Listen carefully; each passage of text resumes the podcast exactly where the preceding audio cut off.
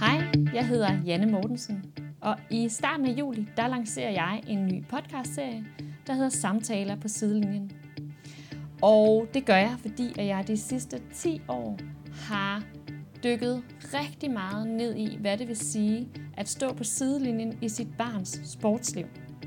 Jeg er ekspert på talentudvikling og sportspsykologi og ejer virksomheden Mentalmotion, hvor vi øh, arbejder individuelt med rigtig mange unge sportsudøvere, og vi arbejder med træneruddannelse i mental træning, og vi har øh, kontakt til mange, mange forældre ude på sidelinjerne i forhold til, hvad det er for en rolle, det rent faktisk er, når man står der på sidelinjen i sit øh, barns sportsliv med alt, hvad det indebærer. Og det har gjort, at jeg er blevet nysgerrig på, hvad det er for nogle valg, rigtig mange forældre tager, men også hvad det er for nogle værdier, deres valg bygger på, og hvilken indflydelse deres eget liv og den måde, familien lever livet på, hvilken indflydelse det har på barnet. Så derfor der, øh, tager jeg rundt og taler med forældre om deres rolle på sidelinjen i deres børns liv.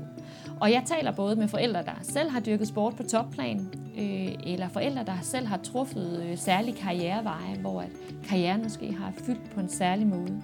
Og jeg taler også med forældre, som der har børn, der er gået særlige veje. Og det kan fx være børn, som, som dyrker sport på en måde, hvor det fylder utrolig meget i familien. Eller børn, som... Øh, som spiller musik eller gør noget andet.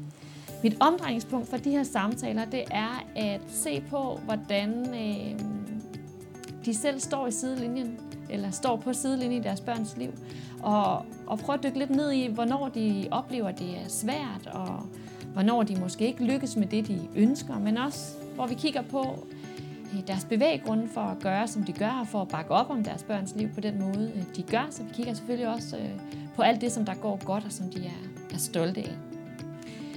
Hele sommeren, der kommer der et nyt afsnit hver uge, og øh, de samtaler skal du glæde dig rigtig meget til at lytte til. Det har været en stor fornøjelse at optage samtalerne, og det har været rigtig, rigtig lærerigt og meget spændende og inspirerende. Så jeg ønsker dig rigtig god fornøjelse, og vi høres ved.